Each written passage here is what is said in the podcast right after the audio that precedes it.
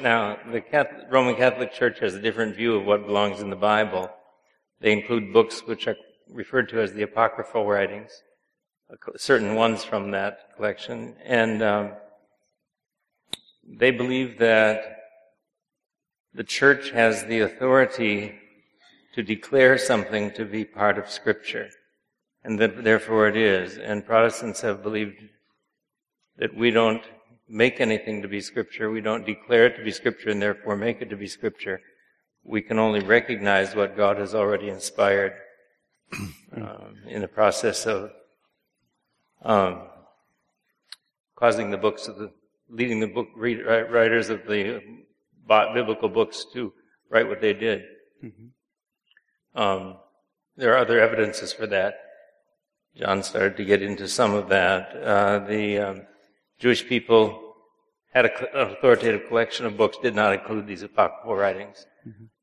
Peter added additional support for that, showing that this collection in the edited volume that he has called Septuagint wasn't recognized as a completed body of work having equal authority to the Old Testament scriptures by the Jewish people at the time of the New Testament.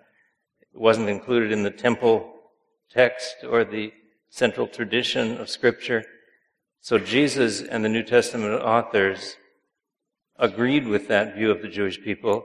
They quote the Masoretic text, or not, not the Masoretic text, the text of our canonical Old Testament about 295 times. Never once do they quote the apocryphal writings as the words of the Lord or words of Scripture. They may allude to them sometimes, but never quote them as God's words.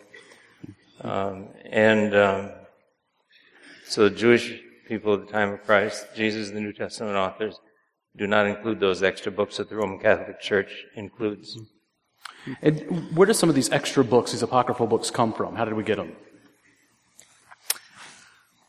Yeah, I mean, I, I, where do the apocryphal books come from? Well, they, they you know, they surface um, during probably the, the, the, middle to, to late part of the Second Temple period. So, um, you know, you could date a book like Ben Sira or Sirach or Ecclesiasticus uh, to about 180 BC. Um, so they're, they're written by Jews, for Jews, uh, and if you take the prologue to Sirach uh, seriously, they're written as works of wisdom and for instruction in the law. I think they see these books uh, as interpretive and edifying works that will help elucidate or illuminate the meaning uh, or the text of the law and the prophets and the other books.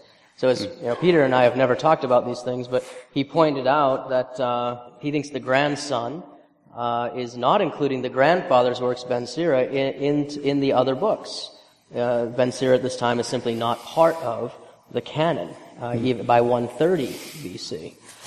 Um, another thing to add, though, too, on, onto the, the canonical books, uh, as I was doing some research for this whole week, um, I was really surprised to find that in the Christian lists of the of the canon, so starting as early, early as Melito of Sardis in 150 AD and Origen slightly later, none of these lists include the very popular apocryphal books. Mm-hmm. You, you, you may get, uh, Origen is the first to list the Epistle of Jeremiah, but he includes the longer ending of Jeremiah because I think at that time they may have thought that it was part of the book of Jeremiah itself. It didn't really have an independent status. If you look at the list, it's Jeremiah with the epistle, not sort of Jeremiah and the epistle, or the epistle of Jeremiah listed separately.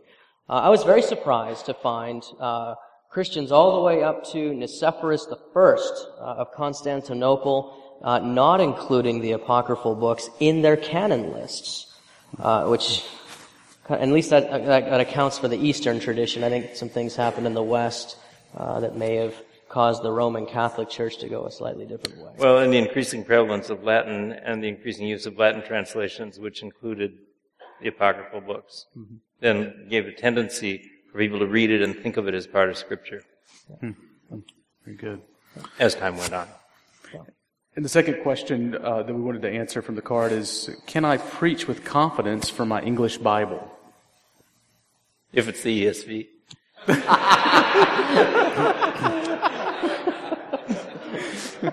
Need to specify. I love it. Peter?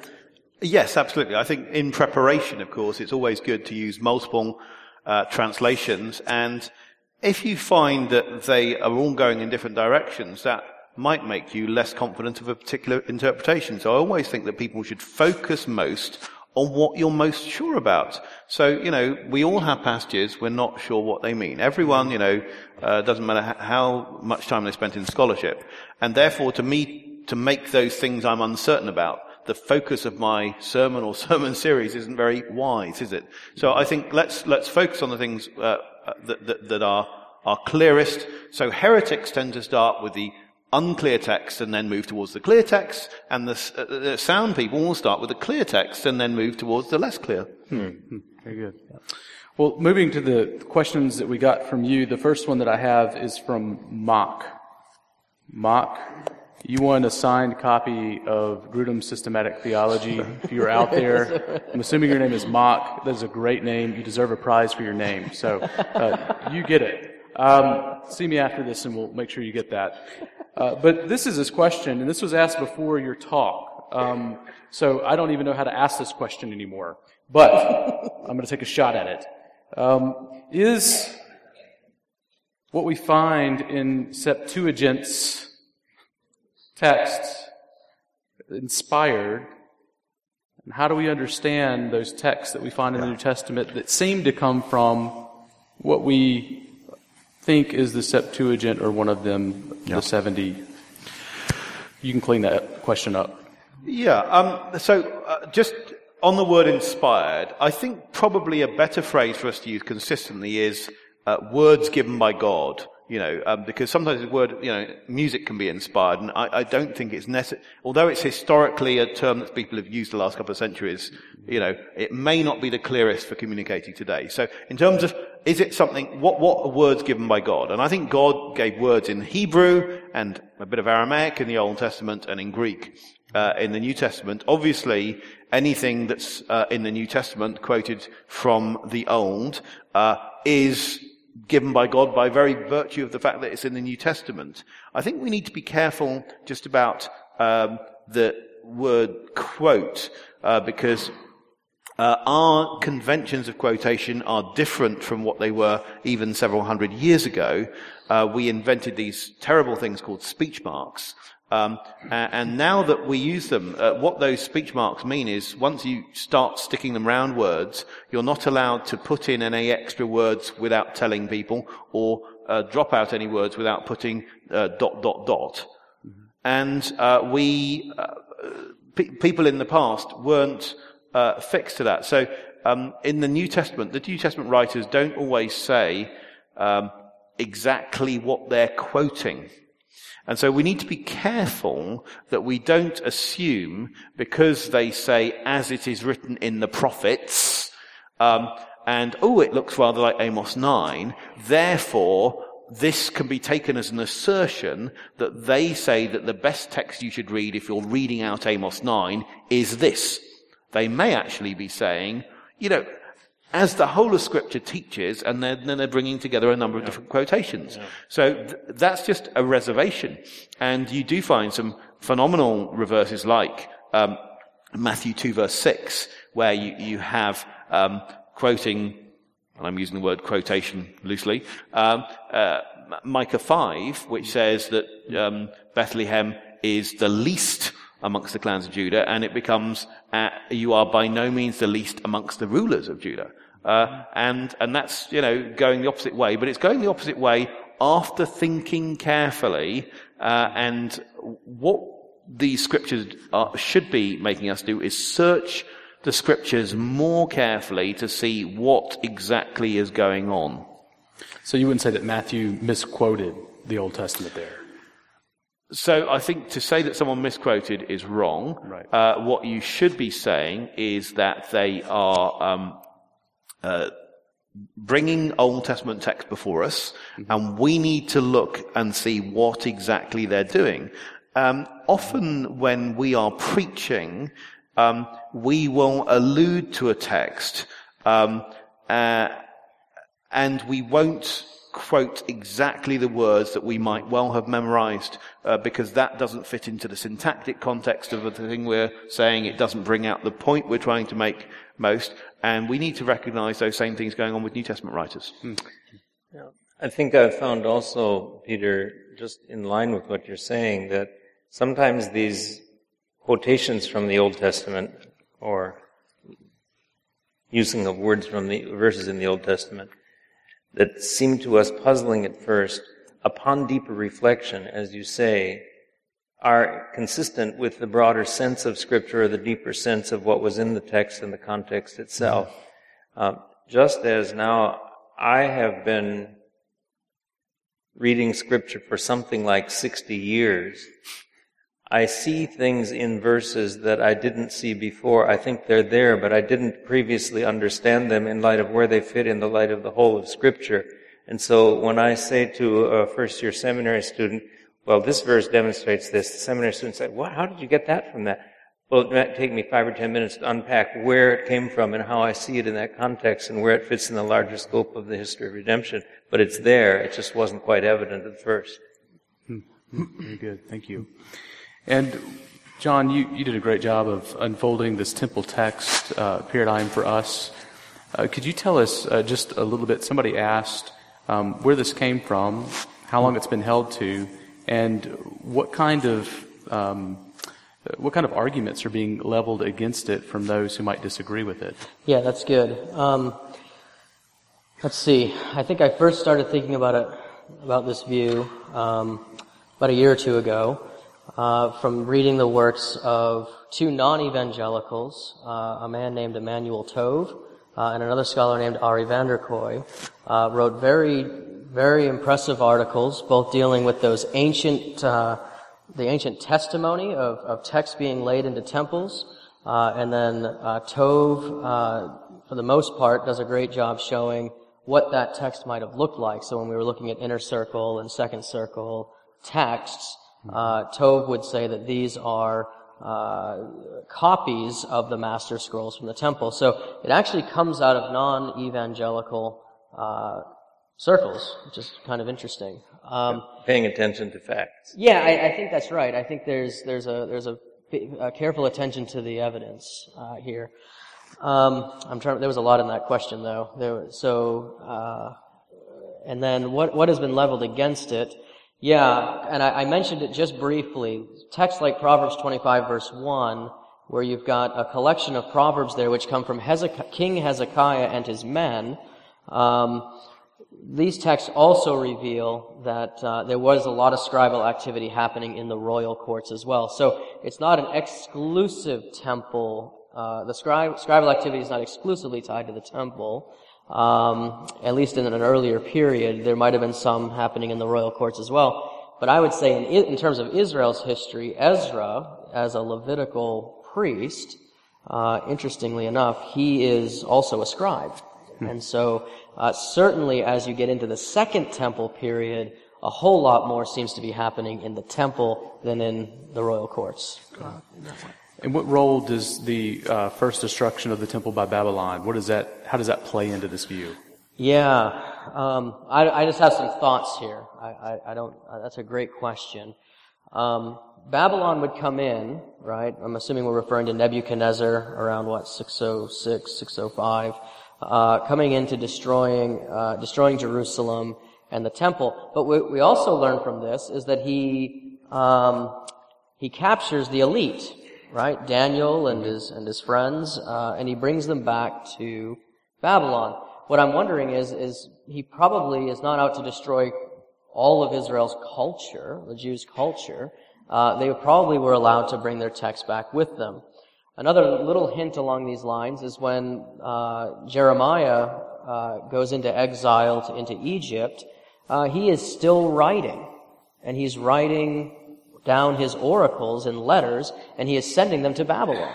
You see, and so so I think uh, text transmission uh, continues uh, through this entire period, um, and so I, I, think you know I think we can be pretty confident that there's still a line there uh, of the text uh, both before and after uh, the destruction of the first temple, similar to how Judas Maccabeus puts it in that text that I read, uh, or, or the, the author of Second Maccabees puts it. Nehemiah comes back to the land and he gathers texts into a library. What texts would those be? The ones they brought into Babylon with right. them, right? right? And then Judas, now after the Seleucids comes in, uh, the Seleucid uh, kings come in, destroy uh, Jerusalem, the temple. He has to regather the books as well and the records and, yeah. and all that. So, very good. Anything you would add, Peter? Yeah, and just to say that uh, I, I, think people in every period um, try and keep literature. So when the Romans were going to destroy Jerusalem in AD 70, the Jews, of course, have put the Dead Sea Scrolls um, into safe storage. Um, and uh, likewise, we would expect with um, you know the Babylonians besieging that one of the key priorities is going to be making sure that you keep your um, uh, archives um, uh, safe, and uh, a whole I don't think that the Babylonians would be interested in simply destroying all the literature. Mm-hmm. I mean, at least certainly a little bit earlier, um, Ashurbanipal is trying to collect every bit of literature mm-hmm. in the world into his library. Mm-hmm. Um, and so if you have a chance to, um, you know, swallow up uh, an archive, uh, that would be good. So uh, certainly they, they, wouldn't be looking just to, you know, burn um, the literature. What you want to do is burn their, their symbols of, of power, um, physically, the architecture, and, and uh, anything that could be, you know, uh, destroy walls, and um, those are the sorts of things. So um, I don't think there'll be any problem there. And, and, you do also see when people are taken into captivity, they can sometimes be carrying things. So in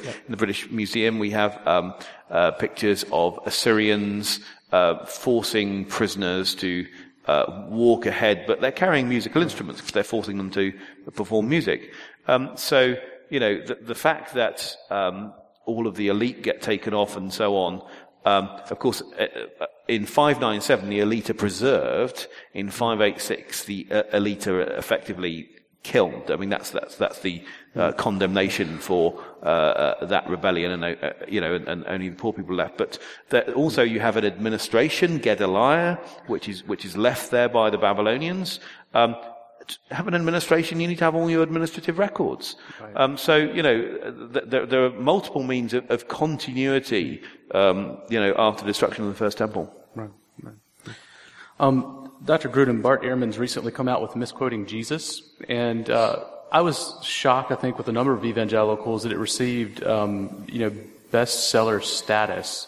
Uh, because a lot of the, the facts in it are actually the kind of facts that you would learn in any kind of introduction to yeah. uh, Greek or Hebrew uh, class. Yeah. And so he states things like, you know, um, we have uh, basically more variants in the Greek New Text that we have than there are actually words in the Greek New Testament.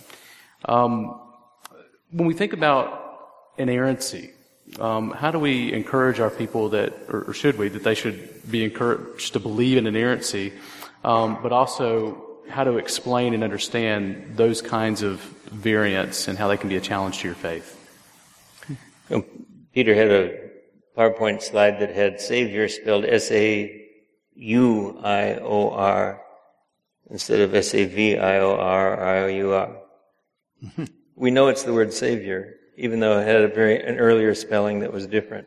And thousands of these variants that Bart Ehrman doesn't go into detail about are just little spelling variations in the way words are written, um, or very obvious slip of the pen on failing to put an ending on a word or something like that. Dan Wallace has answered that extensively. Um, any variant that makes any difference in the meaning of the text that's significant, even to the slightest extent. I open randomly here.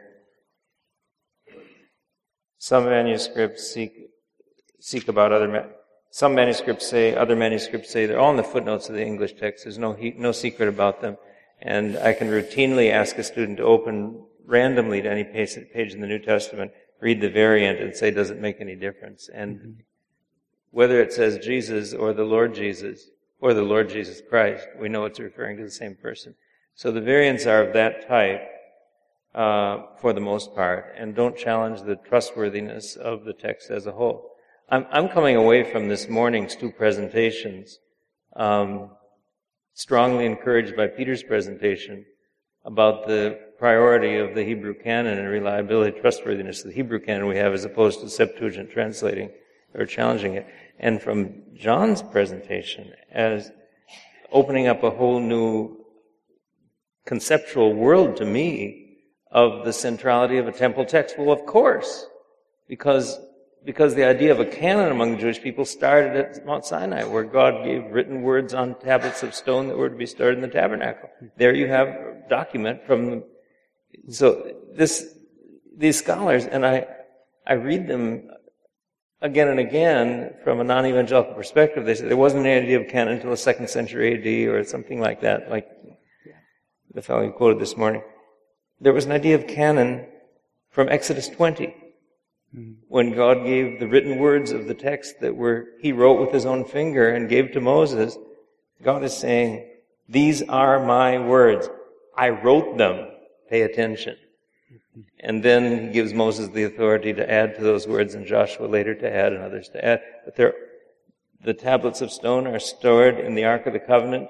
The other, other words are added to the book of the law and laid up beside the Ark in, as this idea of a temple text, that's been from the beginning of the Jewish people. And I, I think as I was listening to John's presentation, I was thinking, thank you, God, for your great wisdom in not only giving your words to your people, but telling them how to protect them and preserve them. Hmm.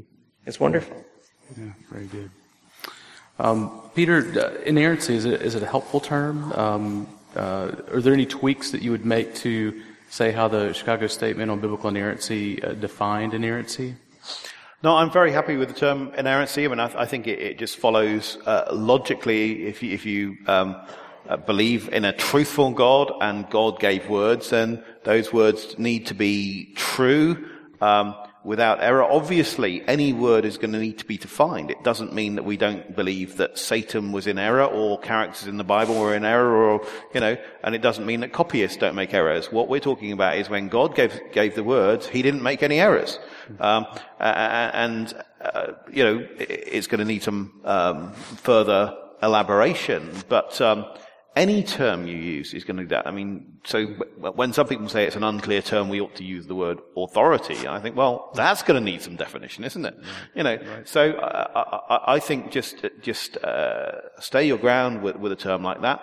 I often use the word true um, because it's a positive term rather than a negative term uh, as uh, the, the word that I first pitch with, because I find it's a lot harder for Christians to disagree whether they're going to say what, what God said something that wasn't true. Do you believe? Mm-hmm. And they, they, they, they, ought to feel rather embarrassed about that.